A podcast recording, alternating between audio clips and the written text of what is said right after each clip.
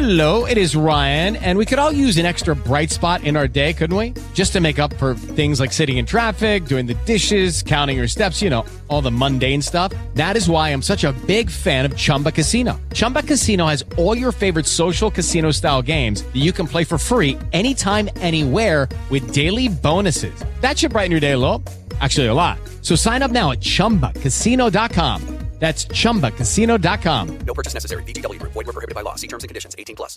Support for this episode of I Hear of Sherlock Everywhere is made possible by the Wessex Press, the premier publisher of books about Sherlock Holmes and his world.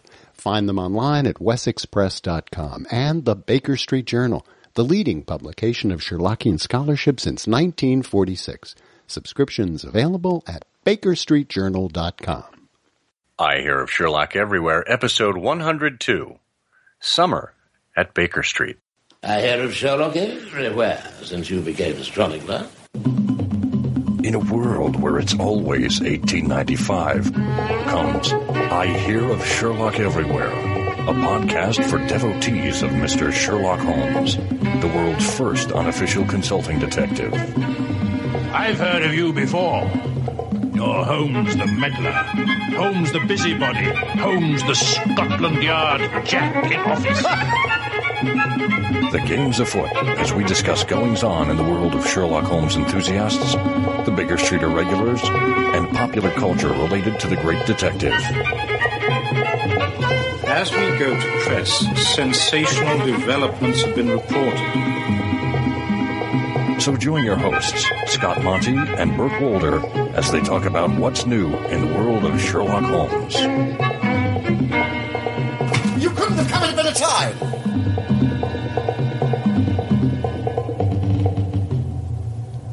Ah, welcome once again, or for the first time, depending on how you got here, to I Hear of Sherlock Everywhere, the first podcast for Sherlock Holmes devotees where it's always 1895. I'm Scott Monty. And I'm Burt Walder. And together we wipe the sweat off of our brows, our collective brows, and bid you a fond hello, summer, and goodbye, summer. It's speeding past us so quickly. Oh, I'm not ready. I'm not ready for it to go yet. Oh, I know.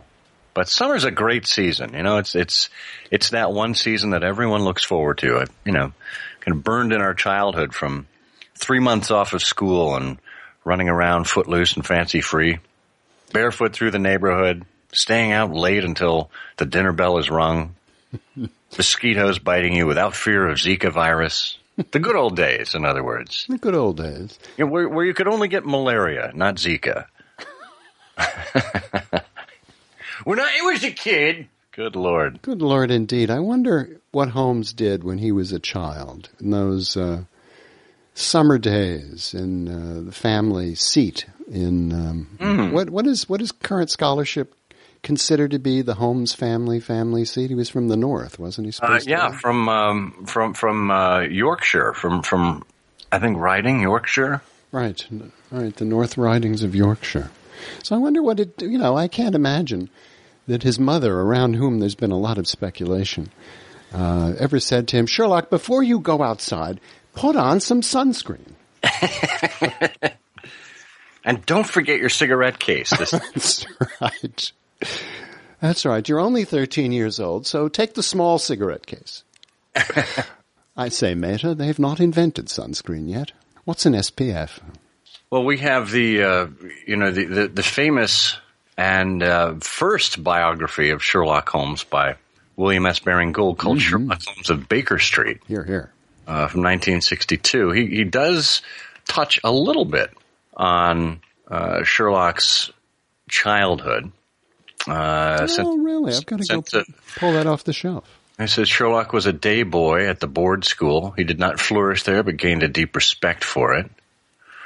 In the winter of 1865 to 66, Sherlock was ill, spending months in the attic bedroom, which was his dormitory.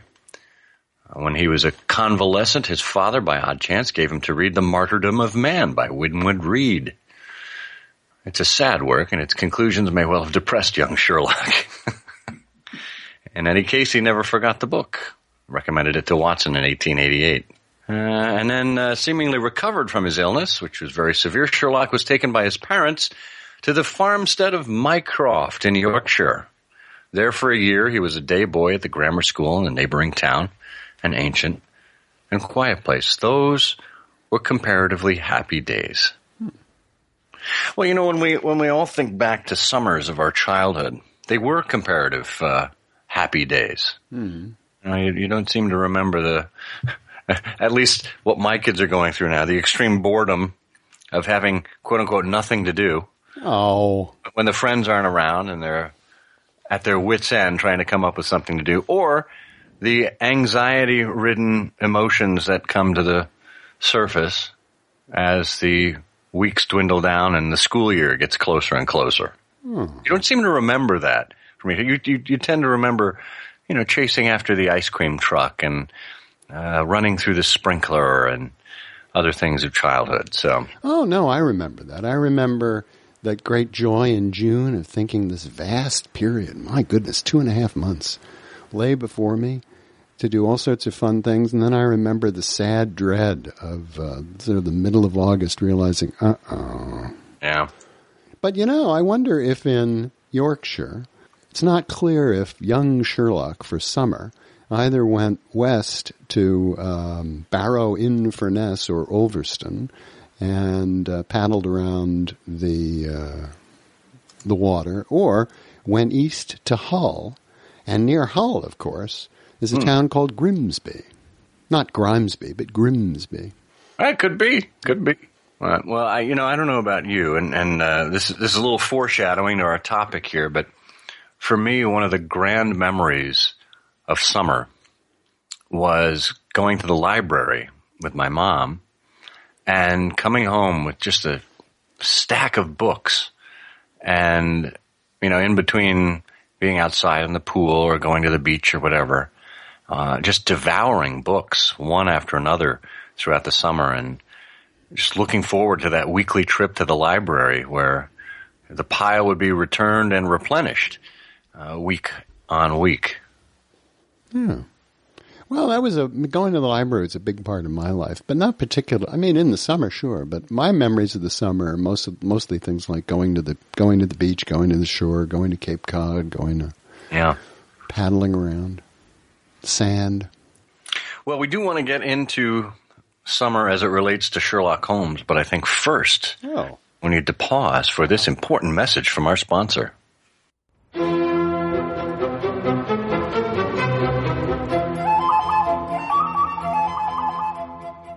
Everyone knows that Egbert, king of the ancient Anglo-Saxon kingdom of Wessex, conquered Surrey, Sussex, Kent, Essex, and Mercia in the 8th century. A tradition of strong leadership that continues today at the Wessex Press with Steve Doyle and Mark Gagan. Their full catalog of almost 50 items awaits you at wessexpress.com. It's a blended, splendid catalog that includes pastiches, essays, annotations, plays, recordings, anthologies, and more. All curated by Sherlockians for Sherlockians.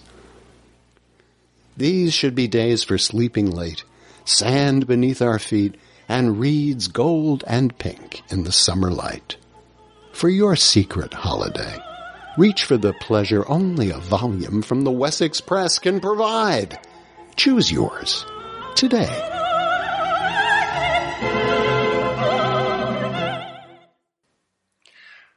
Well, as you know, earlier this summer, the Norwegian Explorers held their triennial conference called The Misadventures of Sherlock Holmes, hosted at the University of Minnesota, where the Sherlock Holmes collections lie.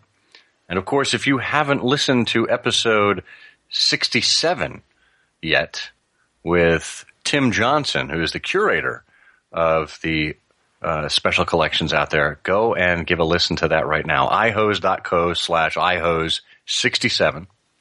But in the meantime, we weren't able to physically be at the conference this year, much to our great chagrin.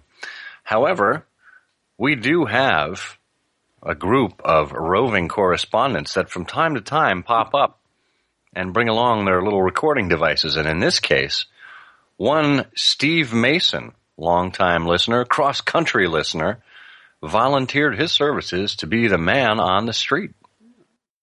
We are in Minneapolis, Minnesota, attending the Misadventures of Sherlock Holmes. This is the latest conference co-hosted by the University of Minnesota and the Norwegian Explorers Society.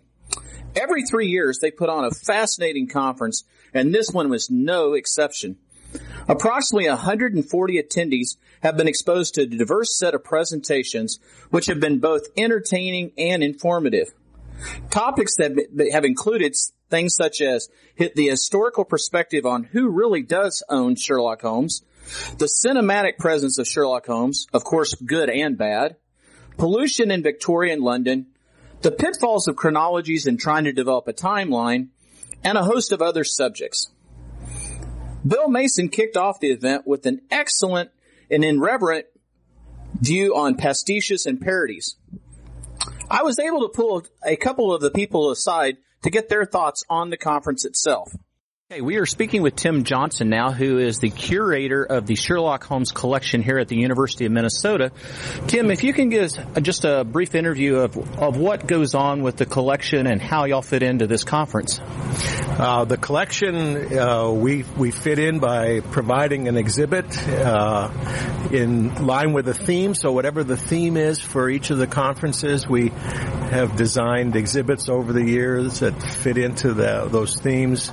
It's given us a great opportunity to showcase the collection, bring out things that people don't often see. One of the thrills for me this year with this conference and the exhibit is one of the comments I've heard maybe most often is I'm seeing things I've never seen before, and I love it when we can do that for people to showcase some really amazing items from the collections. Well, you know, it's really a collection of collections. So the very first piece that came in was a small book collection that was purchased from James Iraldi, who was a Baker Street irregular.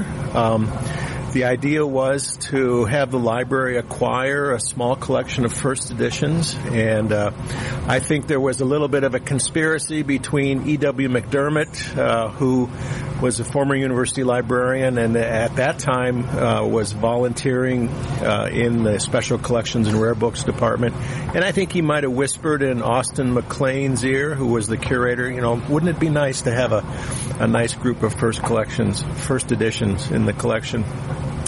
And so Iraldi's collection was available. The university purchased it. That was 1974, I believe, which is an interesting year, too, because that's, you know, right in the ballpark. Nicholas Meyer's book has come out and the movie. And so there's, I think, a rising interest at that point, too, with Sherlock Holmes. And then 4 years later, the heavens kind of opened up when the Hench collection was given to the university by Mary Kayler Hench, the widow of Dr. Philip Hench. Together they had built this phenomenal collection that included the Four Beatons Christmas Annuals, original manuscript pages from The Hound of the Baskervilles, some original artwork from Frederick Dorr Steele. So it was a really amazing collection. That came in 1978, and I think from that moment on, the Sherlockian world started to wonder what's going on in Minneapolis, and we've just continued to build on it since then. And obviously it grew even larger with the addition of the John Bennett Shaw collection. Yeah, it took a huge bump when John actually came here to look at the Hench material, was very impressed by what he saw and how it was being cared for and how it was being used. And, you know, thankfully he was open to the possibility. He had no connections with the university. He was a Notre Dame alum, but the university started talking to him.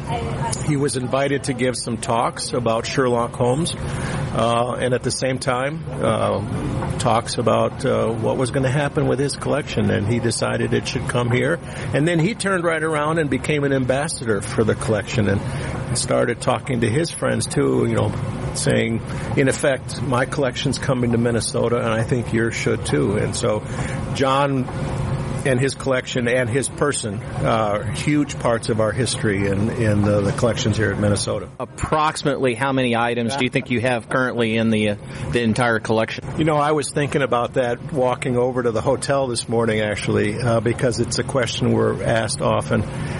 We say 60,000 as a number that we kind of put out there for PR purposes. I think that's a very conservative number. It also depends on how you count items, because if you started counting up all the pieces of paper we have in there, John Bennett Shaw's collection alone, easily 60,000. But that's the number we use. We could probably pick a higher number and we'd still be in the ballpark. And if somebody wants to do research on any item in the collection, how do they do that research? Great question. Generally speaking, people will often call me or email me ahead of time. I will direct them to both the online catalog where they can search and they can limit their search for books and periodicals just to the Sherlock Holmes collection, or they can search through our archival database for the finding aids for the Holmes collection. Once they get on site, and if they've emailed me ahead of time with their list of material, we'll be ready for them, but they'll get a brief orientation about how the library works and how we handle these special and rare materials. After they've signed in and gotten that orientation, they'll go into the reading room, they'll sign in there and be given a table, and then they're welcome to camp out there for as long as they want, and we'll continue to bring materials up from the cavern to them, whatever they're interested in seeing. We are now interviewing Monica Schmidt, who runs the Younger Stanfords of Iowa City, and she gave a wonderful presentation that we want to ask her some questions about. So, Monica, the first thing I'm going to ask you is, what was the subject of your talk? I did a DSM-5, which would be the Diagnostic and Statistics Manual of Mental Disorders. I did a DSM-5 diagnostic analysis of Sherlock Holmes's cocaine usage in the canon. And what gave you this idea to do this type of a talk? Late night at O'Lunny's during BSI weekend 2014, Jim Cox and I were talking about addiction because I'm a drug and alcohol counselor, and he mentioned that, well, maybe I should do a paper delineating whether or not Holmes actually was an addict by current diagnostic standards, because I spent a lot of time lamenting the idea that there are a lot of people who have opinions but not necessarily educated opinions upon the subject. And what conclusions did you reach after doing all your research? You might have to read the BSJ for that, just because Steve Rothman did accept the paper. But a preview of coming attractions, I made a pretty good argument that Sherlock Holmes does meet the diagnostic standards for cocaine use disorder severe. And even though as a clinician I don't use the term addict, it's more of a colloquial term than it is a clinical term. That's more or less the equivalent of someone who is an addict. Without giving away any spoiler alerts, was there anything that you discovered in all your research that kind of startled you or surprised that you weren't expecting? I think when I originally took on this subject, I thought I had a better recollection, or at least I thought I had a better recollection of the amount of passages that mention cocaine or drug use within the canon. What I discovered is that it's actually far more limited, but considering the amount of pop culture focus on it in television shows and cinema, one would think that the subject of drug use would be a little more pervasive within the canon. It's really not. It's highly limited. And I noticed that when you were giving the talk, too, that I thought it had been mentioned many more times, too. And we now have Julie McCurris, who is the leading force behind the entire conference. About how long do y'all spend working on the conference itself? We actually started immediately after the last one. Started talking about the speakers, started talking about a theme, which of course is your driving motivator there. And the really intensive work has been the past year, because that's when you start having to get the details. And as we all know, the devil is in the details. We had a committee of about 10 people, some of them with more responsibilities as others, as any committee functions. Are you starting plans for the next conference? You know, I'm going to use this in my closing remarks, but last night I got an email from Gary Thaden telling me, you know, I thought about what might be a good theme for the next one in 2019, and I'm thinking of having him committed, just for even starting to think about it yet. But, yeah, we'll start. I'm so glad it has turned out so well. And when you look at something that, I feel justified in calling it a success because everybody looks happy. But you realize in order for anything to be successful, yes, you can have a committee, you can organize it, but without good speakers such as yourself, Mr. Mason, and without a good audience, it just will not be successful. And we have been very, very fortunate to have that combination meet so well. So we'll hope for the next one in 2019 to be just as much fun as this one was.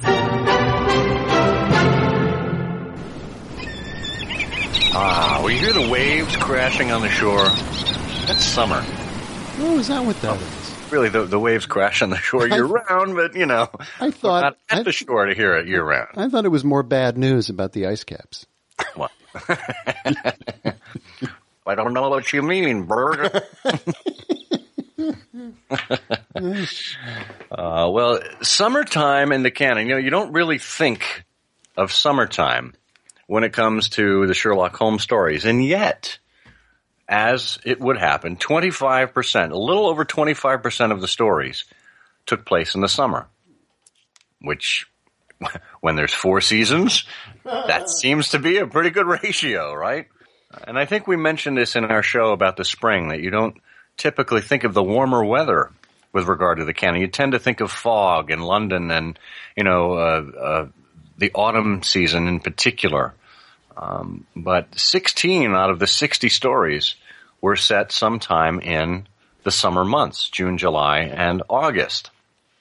And in some cases, they were just quoted as being in, quote-unquote, the summer, without the chronologist even being able to identify specifically what the month or day was.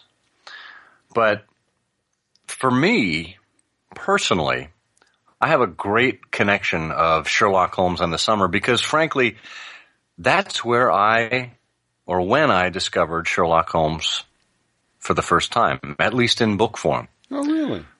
Took one of the aforementioned trips to the library, took out this fairly thick book, and I don't remember the exact title, but it was a collection of Sherlock Holmes stories that began with A Study in Scarlet. And I remember taking that book with me to Newport, Rhode Island, and just immersing myself in it and really just losing myself in the book for the first half, and then suddenly having this rude awakening of being in the desert in Utah.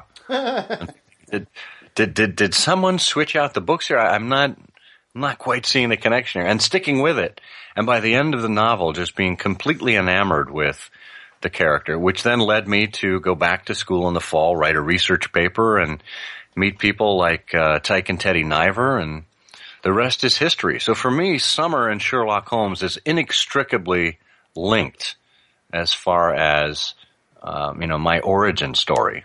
Well, that's terrific. Now, how old were you when this was happening, roughly? Geez, I must have been about 14, I think. Huh. So fairly late to come to the Sherlock Holmes stories, but impactful nonetheless. How about you? Do you have summertime memories of Sherlock Holmes?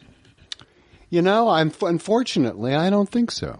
With the exception of being at Gillette Castle, for a while the Cornishers in Rhode Island would have two meetings a year, and for a while we were having joint meetings with the Men on the Tour, mm-hmm. and we were lucky enough to get into Gillette Castle in Connecticut, in Hadlam, Connecticut, when Don Grant of blessed memory was the managing director or the director of Gillette Castle. When Gillette passed away, he left his estate on top of the Seventh Sister Mountain to to his heirs, and that didn't work out very well, and it eventually became a state park. But in those days, we were actually able to hold meetings inside the castle, sitting at his dining table and actually having cocktails and things like that. And so I remember a couple of those wonderful meetings at Gillette Castle, and then for another wonderful, I think that was a joint meeting with the Men on the Tour. We also took the Essex steam train. Chris Steinbrenner, in those days, brought old films and a 16-millimeter sound projector. So we rented the entire Essex steam train and had a meeting on the train which featured Chris screening Terror by Night, which is the Rathbone Bruce picture. That's great. On a train. And that was just a wonderful. So I remember things like that, science society meetings in the summer months, which were wonderful. Well, and of course, William Gillette's birthday was, or is still celebrated, July 24th of every year, which was one of the excuses that the Men on the Tour would have for getting together at the castle. Oh, right. And, you know, your mention of Gillette leaving the castle to his heirs and eventually becoming a state park. I love the paragraph from his will where he stated, "I would consider it more than unfortunate for me should I find myself doomed after death to a continued consciousness of the behavior of mankind on this planet, to discover that the stone walls and towers and fireplaces of my home, founded at every point on the solid rock of Connecticut, that my railway line with its bridges, trestles, tunnels through solid rock and stone culverts and underpasses, all built in every particular for permanence, so far as there is such a thing, that my locomotives and cars constructed in the safest and most efficient mechanical principles, that these and many other things of a like nature should reveal themselves to me as in the possession of some blithering saphead who had no conception of where he is or with what's surrounded."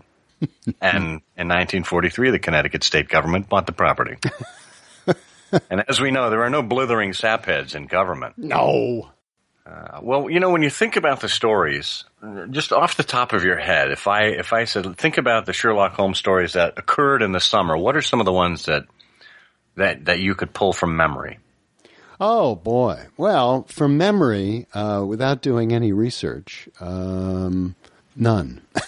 Yeah, come on. But there's a couple to me that come to mind, really. Well, you know, the engineer's thumb is I suppose, the only one that really. Really? Why is that? Because that doesn't come to mind for me. I want to hear from you. Why? Well, I'm not the best one to ask because on the back of my Sherlockian card, I have listed the Baring-Gould chronology of all the stories in terms of when they started. So, it's a brilliant card, by the way. Well, that's a reference guide. Yeah, thank you. But and thanks to Bill Baring-Gould. But I, tend to look at that list for those digits. But I remember, the Paget illustrations, and so these are people who are walking around without coats, and I don't remember any stories in which the heat of the summer looms large. I do. Which one? I remember two in particular. One is the opening of the cardboard box. Not the opening of the box itself, but the opening of the story. And there's a couple of things that strike me from that one. I remember Watson mentioning that Baker Street was like an oven that day, and the heat reflecting off of the brick from the houses opposite. And just thinking in my mind how uncomfortable life in the summertime would have been in those days without, the convenience of air conditioning that we know today, when they wore those heavy clothes, the wool.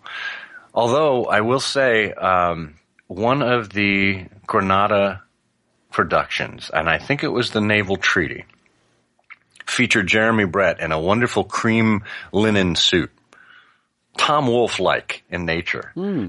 And I thought, well, that's remarkable. We rarely, if ever, see Holmes in that kind of garb. And of course, to survive the summer months, they must have dressed a little more in more breathable material and more lightweight material. some cotton or some linen or what have you. And I just thought it was a wonderful and just a minor detail in that production that reminded you that, yes, this story was taking place in the summer. Mm. The cardboard box was one that stands out to me as one of those summertime stories. And Watson laying on the sofa and trying to beat the heat, basically. No, I'd forgotten that. You're absolutely right. Yeah. That's a good one. The other was Black Peter, which was one of the stories that was squarely identified in 1895. This is from the Return of Sherlock Holmes, and it was July of 1895. And the thing I remember about that was, and it, part of this memory is burned into my brain from the audio production from the BBC radio series because of the sound effects. Mm. But the description I still remember of I think it was it Bradstreet? Who was the inspector in that one? Stanley Hopkins. It was Stanley Hopkins in Black Peter, where he described the scene of what happened at the shack. And he said, I have fairly steady nerves, as you know, Mr. Holmes, but I give you my word that I got a shake when I put my head into that little house. It was droning like a harmonium with the flies and blue bottles, and the floor and walls were like a slaughterhouse. And, of course, then he goes on to say, there in the middle of it was the man himself, his face twisted like a lost soul in torment, his great brindled beard stuck upwards in agony. Right through his broad breast a steel harpoon had been driven, and it had sunk deep into the wood of the wall behind him. He was pinned like a beetle on a card. And I just think, can you imagine the, you know, in the midst of July, all those flies buzzing around and the gore and the heat that must have been, it just sticks in my mind as one of the most horrific scenes in the canon. So those two in particular are the summertime stories that stuck out to me just off of memory. Yeah, the only one, not having gone back and looked at them lately, the only other one that sticks to my mind is Lion's Mane, because I remember Holmes is walking on the beach. Of course. When what's-his-name comes running up to him. Wasn't it McPherson? McPherson, yeah, about like Stacker's. Science teacher, yeah. Sounds like an opportunity for Sherlock Holmes brand swim trunks. Not a Speedo. Let's hope it's not a Speedo. Oh, I like that. Sherlock Holmes brand swimming costume. But, you know, back to your reference of the Engineer's Thumb, one of the things that I think this was a Hounds of the Internet discussion we had years ago, because Hatherley showed up at Watson's place missing a thumb. Ow. And he described – I got to go ow. He described – how he was hanging by the ledge and how Colonel Lysander Stark, hacked at it with a cleaver, and how the thumb was basically left on the windowsill there. And then, of course, after the machinery malfunctioned and the house burned down, someone in this online discussion that we had, they said, can you imagine going through the rubble of the house there and finding the thumb still stuck to the windowsill like a burned sausage sticks to a pan? Oh, that's an interesting. It's an interesting simile there. Visual, yeah. But but that was happening, of course, in the heat of the summer. Yeah. Now, some of the other stories that you may not have realized occurred during the summer. The Man with the Twisted Lip. You know, there was Neville Sinclair for days in captivity there. At the Bow Street police station, not showering. Right? It was Holmes to the rescue with the water and the sponge. Right. And you have to imagine after a few summer days in a jail cell that Sinclair must have been overly eager to receive that sponge and water and cleanse himself. And then I remember, you know, obviously his last battle has that opening in which we're told it takes place in the most terrible August. Yeah, August of 1914. And I didn't realize this either. The Six Napoleons took place in July or August of 1900, by most chronologists' assessment. And, you know, I think again to the blood on Horace Harker's doorstep and how it had to be swilled down with buckets of water. And again, how unsavory that must have been in the summer air in London. Mm. You know, it's funny, though, that other than Cardboard Box, which you rightly point out has a lot of color painted around the temperature in Baker Street, there isn't much action or event that happens in the stories that is directly influenced by weather, which is odd, particularly considering Conan Doyle was such an outdoors kind of a guy. You know, he's always playing cricket, riding his bicycle in the winter on skis. Yeah, yeah. Holmes and Watson never go to a cricket match.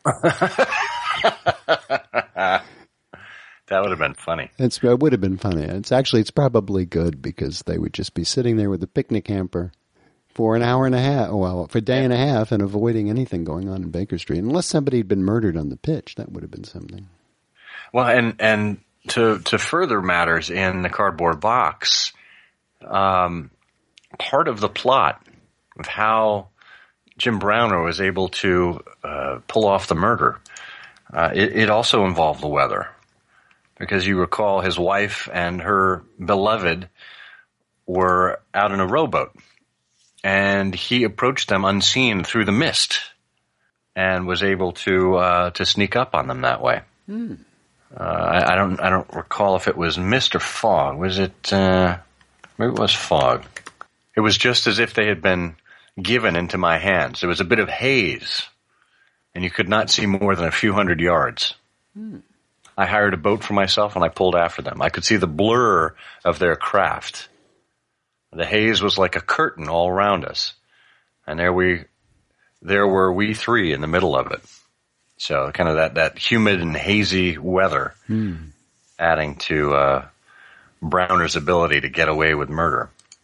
And, of course, when he sent the ears, preserved in salt, which would have helped in the warm weather. I certainly didn't send them on ice. But I do remember that Paget drawing of Holmes with the plank across his knees, Watson on one side, and I think it was Lestrade on the other. And there Holmes is wearing a boater. And I think that's the only instance that we have of Sherlock Holmes wearing a straw boater. Mm.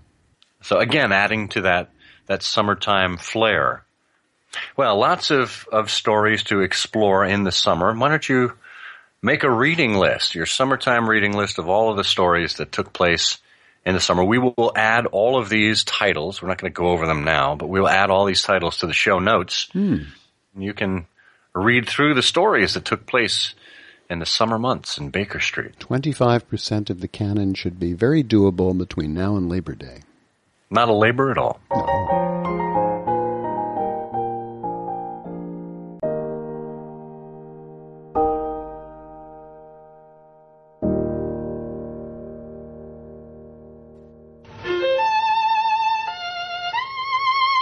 Friends, the sun is a terrifying ball of fire only 150 million kilometers away. That's why, before you head to the beach, you need the new Sherlock Holmes brand swimming costume.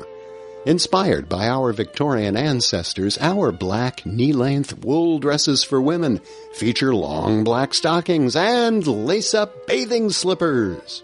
For the men, a black and white knee-length cotton jersey with working buttons and an optional white linen fez. They're the only bathing costumes that deliver the 3 C's. Complete, cosmic, covering. Friends, don't be fooled by a puny bottle of sunscreen. Hide from deadly rays and radiation in style with the Sherlock Holmes brand swimming costume, available at your local Sherlock Holmes brand retailer today. Well, this is the first time we've had to sit down and record and reflect on our 100th episode, and there was a lot of great feedback. You know, we saw the episode shared far and wide, and lots of people came out of the woodwork to wish us well and to celebrate with us. because this was really a celebration of the totality of everything that our fans and our guests and our readers online have contributed to the show and the site up until this time. And I think it was really well received. And even though it was, you know, we mentioned what our longest show was up until then on the show. And ironically, that show became the longest show, even longer, right? So it clocked in at over 2 hours, but, by gosh, you folks stayed with us and you listened and you had some great memories as well. Yeah, we really appreciate that. And I was just last week at The Adventuresses of Sherlock Holmes with Susan Rice and Mickey Fromkin. And a whole bunch of our pals were there. Michael Quigley had come up, and Lindsay was there, and just a whole... Lindsay Fay from the Baker Street Babes? Yes, yeah. Oh, we just had a lovely chat. She is just the best. I got a lot of very positive feedback from that assemblage about... the show, Chris Zordan and others. I mean, they made a lot of very friendly and warm comments about the 100th episode.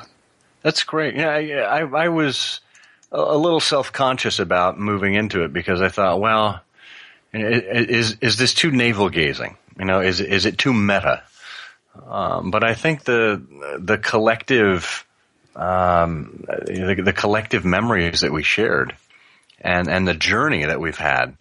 It was really a marvelous thing. And I think it serves us well to stop and reflect every now and then rather than to just keep going through these motions. Yeah, well, I do too. And 9 years, you know, it doesn't seem like 9 years. It really just seems like about eight and a half to me. My mind rebels at stagnation. Give me problems. Give me work. Give me the most abstruse cryptogram, the most intricate analysis...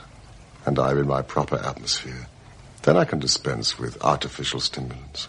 But I abhor the dull routine of existence. I crave mental exaltation. Welcome to the I Hear of Sherlock Everywhere quiz program called Mental Exaltation.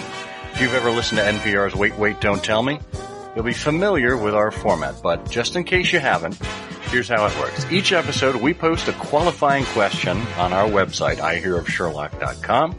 And of all of the correct answers submitted, we select one individual at random to become the contestant on Mental Exaltation. And this time around, our contestant is Eric Deckers from Orlando, Florida. Eric, welcome to the program. Well, thank you. I'm glad to be here. Well, how long have you been a Sherlockian, or have you at least been interested in Sherlock Holmes? I've been interested in Sherlock Holmes ever since I was a kid, and we had to read one of the stories in the 6th grade. Oh. But I've not been an avid Sherlockian the way you and Bert are until I met you once and started listening to your podcast and realized there's a whole world of people who are, you know, obsessed with Sherlock Holmes, and I've had fun exploring that whole world. So about 2 years. Well, that's great. So do you remember still what that 6th grade story was? I don't. That's been many years ago. Well, that's okay. I want to, oh gosh. And so, you know, here I am on the quiz show. I can't remember the name of the story. It was the one where Holmes had to play being sick, because he had been given a box that had a poison dart or needle in it.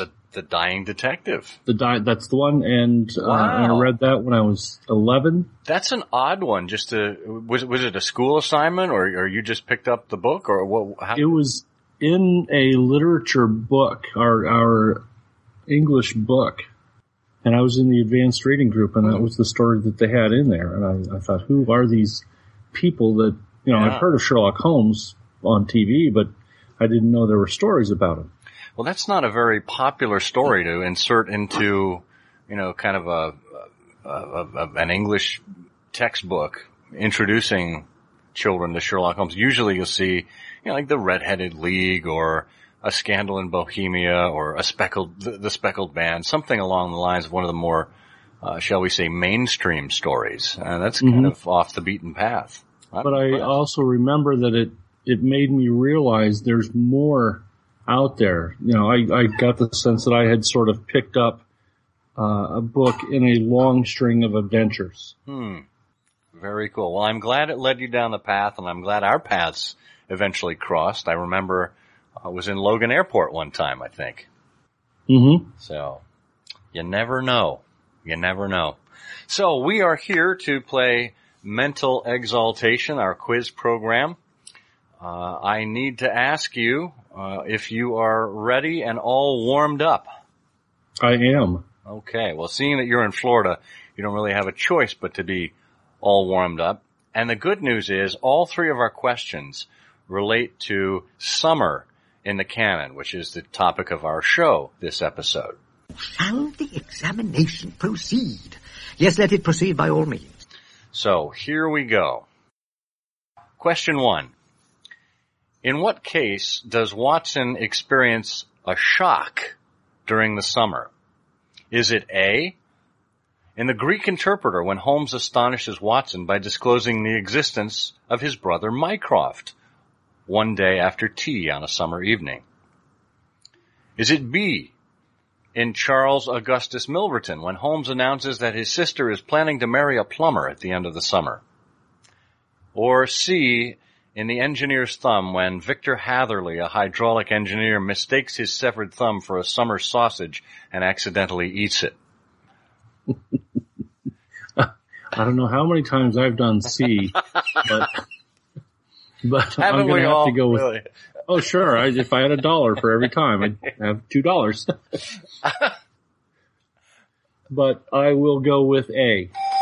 That is correct. That is correct. That is when Watson was absolutely astounded to discover that Holmes, in fact, had a brother, let alone had a living brother in London, less than a couple of miles away. So very well done. The second question, not too dissimilar from Florida. One characteristic in English summer is rain.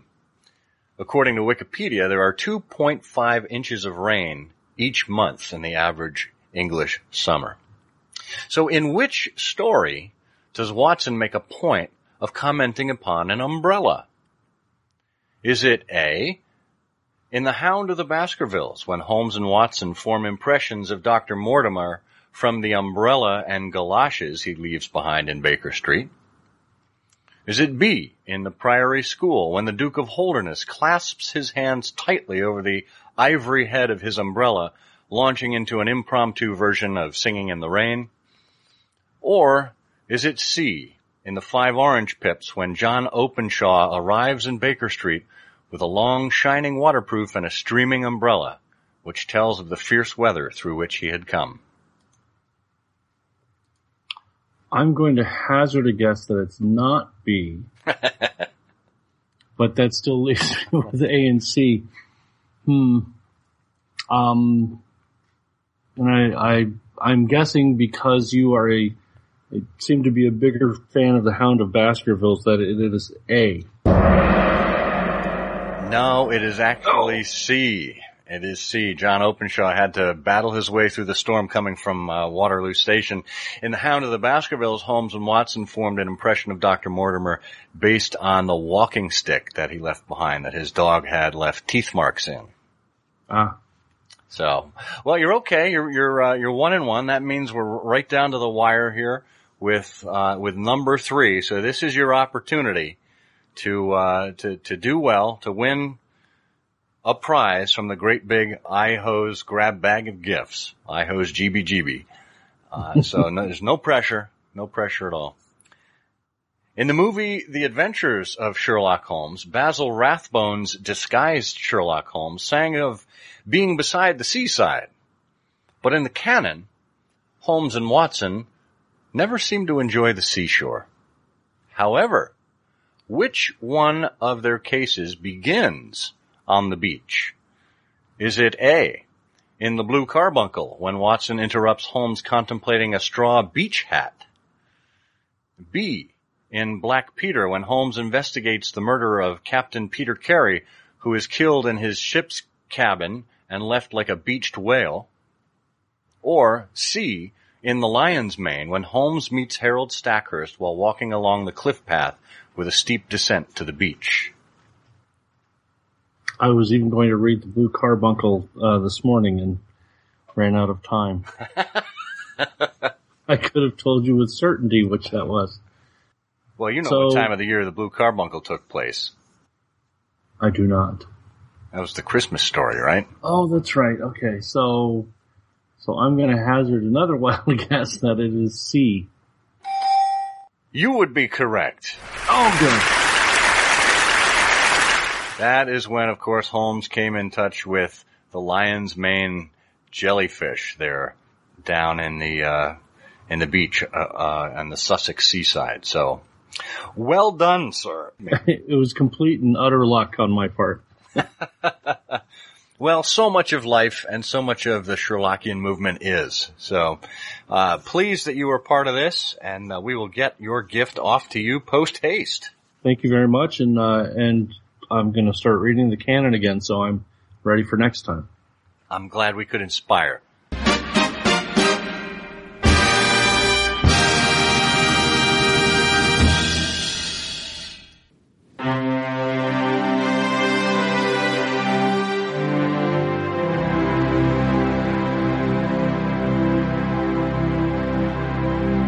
And that can mean only one thing. What is it again? It means that it's time to wind up the gramophone. Woo, woo, wind up your radio, Dementites and Dementoids. No, of course, that means it's time for the editor's gas lamp. And, you know, try as we might to find a summer-themed summer-themed gas lamp. We were flummoxed. We were stopped dead in our tracks. Gobsmacked. To find nary a mention of warmer weather in the entire string of the Baker Street Journal, at least the EBSJ. So we are turning to another source entirely, and this is, of course, the Sherlock Holmes Prayer by Christopher Morley, which was first given at the Baker Street Irregulars special dinner in 1944, the March 31st, 1944 dinner, where three publications were brought to light. And in the introduction of the prayer, Edgar Smith in a Baker Street four-wheeler says, "This orison was composed by the Gasogene and Tantalus for delivery at the dinner given to the Baker Street Irregulars at the Murray Hill Hotel in New York on March 31st, 1944. In celebration of the publication that day of three new books about Sherlock Holmes. It has heretofore appeared in print only in the form of a folder distributed on the occasion to enlighten the lay brethren present and to facilitate the antiphonal responses." And by the way, those three books were Sherlock Holmes and Dr. Watson, a textbook of friendship, edited by Christopher Morley; The Misadventures of Sherlock Holmes, edited by Ellery Queen; and Profile by Gaslight, an irregular reader about the private life of Sherlock Holmes, edited by Edgar Smith. And now, here to read that poem is Christopher Morley himself. "Grant me, O Spirit of Reason, matter for deduction, intuition, and analysis. Plenty of three-pipe problems that I may avoid the cowardice of 7% cocaine, or at least substitute something a little special in white wines. Give me newspapers, telegrams, and the grind of carriage wheels against the curb, the meditative breakfast at morning, the unexpected client in the nighttime, and occasionally the alerting word grotesque. Strengthen me, not to astonish the good Watson merely for theatrical pleasure, yet always to be impatient of unmitigated bleat, and of guessing, which rots the logical faculty. If, in hours of duress, neither the Turkish bath, nor medieval charters, nor my scrapbooks, nor my fiddle avail to soothe, turn my attention to the infallible reactions of chemistry, or to that rational and edifying insect, the bee. Remind me that there is a season of forgiveness for misfortune, but never for the incredible imbecility of bunglers from Lecoq to Lestrade. In all the joys of action, let me not forget the intellectual achievements of lethargy, to wit, Mycroft, and, slightly less to wit, Moriarty. Burden me not with unrelated facts, but encourage the habit of synthetic observation, collating the distinctions between the various. As the hand of the linotyper is to that of the cork-cutter, so are the types of the Morning Mercury to those of the Yorkshire Post. Remember, O Spirit, to segregate the Queen, viz., the fair sex is Watson's department. For me the mind is all, but one confession in remembrance. The pistol-shot initials on the sitting-room wall were not what Watson thought. In the name of that gracious lady, my favorite letters were the last two. I was writing not VR, but IA. The Baker Street Underground shook my aim. Hold fast the doctrine. When all impossibles are eliminated, whatever remains, however improbable, must be the truth. Then, O Spirit, be the game afoot.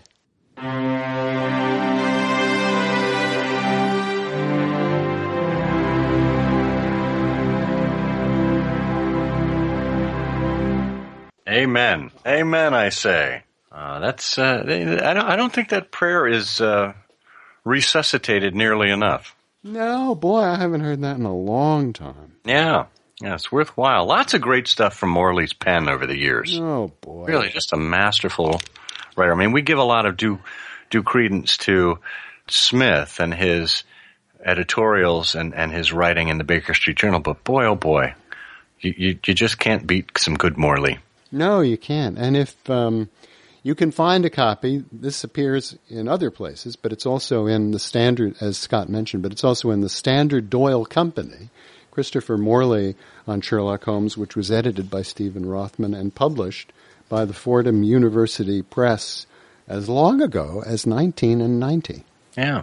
I think you can still find copies on ABE Books and eBay and places like that. It's summertime. And they say the living is easy. Whether you're inside your study, lounging on a beach chair, or perhaps just watching the sunset from your porch swing with a glass of ice-cold lemonade in your hand, we live in a time when you can enjoy the summer issue of the Baker Street Journal. Just arrived from the publishers, the summer 2016 issue is frighteningly good, beginning with the cover. But have no fear.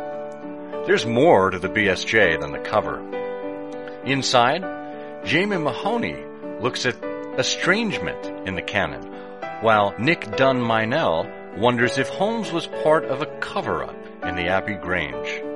Catherine Cook takes us on a journey through illustrated versions of The Hound of the Baskervilles. And since it's baseball season, Mark Alberstadt writes about Conan Doyle and baseball. What does baseball have to do with Sir Arthur Conan Doyle? Well, you'll have to subscribe to find out. Cartoons, stories from collectors, travelogues, a list of books and publications you'll want to check out. These and more are all part of the regular updates you can expect to see in the Baker Street Journal. The days are getting shorter as the summer comes to an abrupt end. We long for the leisurely evenings after dinner, when we can still take a stroll in the evening light, whether it's along a beach, near a lake, through a meadow, or just around our own little neighborhood. It's a reflective time, when we lament the things we meant to do, or long for the things we'd do again before the autumn sets in.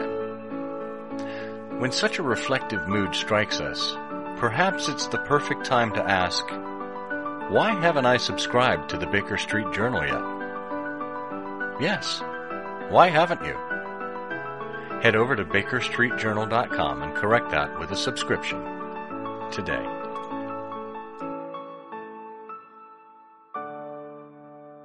Well, if you'd like to give us any feedback about the show, if you'd like to get in touch with us, get on over to IHearOfSherlock.com.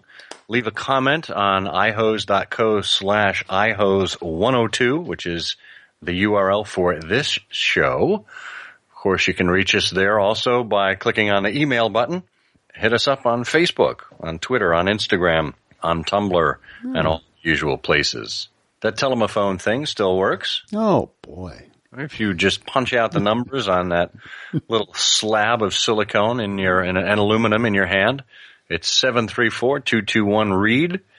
That's 734-221-7323. If you leave us a voicemail, we may play. We will. We love to hear your voice. Well, we just have to get the voicemails first. Yeah. We'll play it on the show. Hey, what is, it's been a long time since we've mentioned this, but what is our CB radio frequency? IHOS. IHOS 103.8. Oh, good. On your CB megahertz, dial. Yes.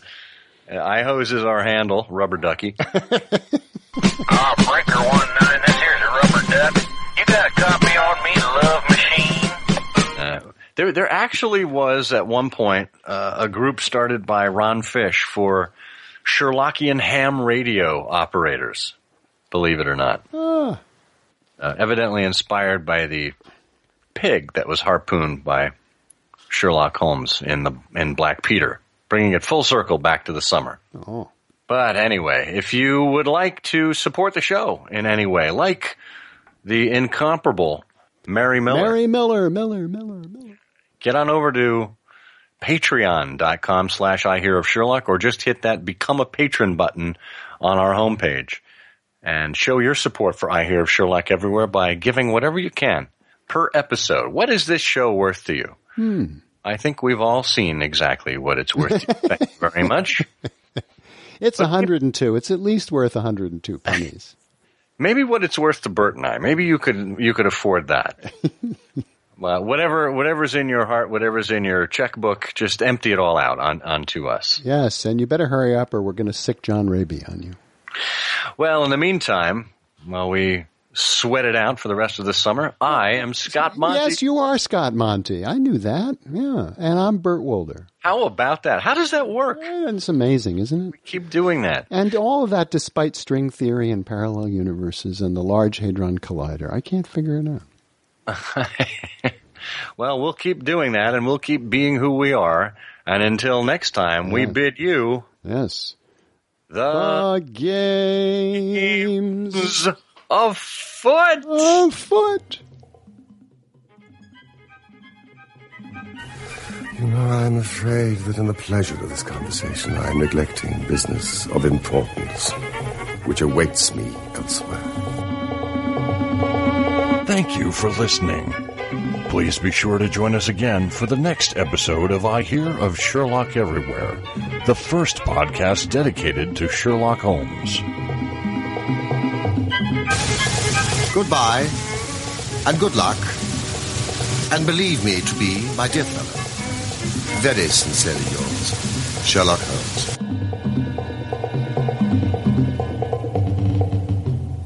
That's interesting. Evidently, in 1957, the Saint Detective magazine ran a piece by J.D. Corrington called Baker Street Weather. Oh, really? A pleasant, rambling commentary on the predominant meteorological aspects of the saga. It is Ryan here, and I have a question for you. What do you do when you win? Like, are you a fist pumper? A woohooer, a hand clapper, a high fiver. I kind of like the high five, but if you want to hone in on those winning moves, check out Chumba Casino. At chumbacasino.com, choose from hundreds of social casino style games for your chance to redeem serious cash prizes. There are new game releases weekly, plus free daily bonuses. So don't wait. Start having the most fun ever at chumbacasino.com. No purchase necessary. VGW Group. Void where prohibited by law. See terms and conditions. 18+.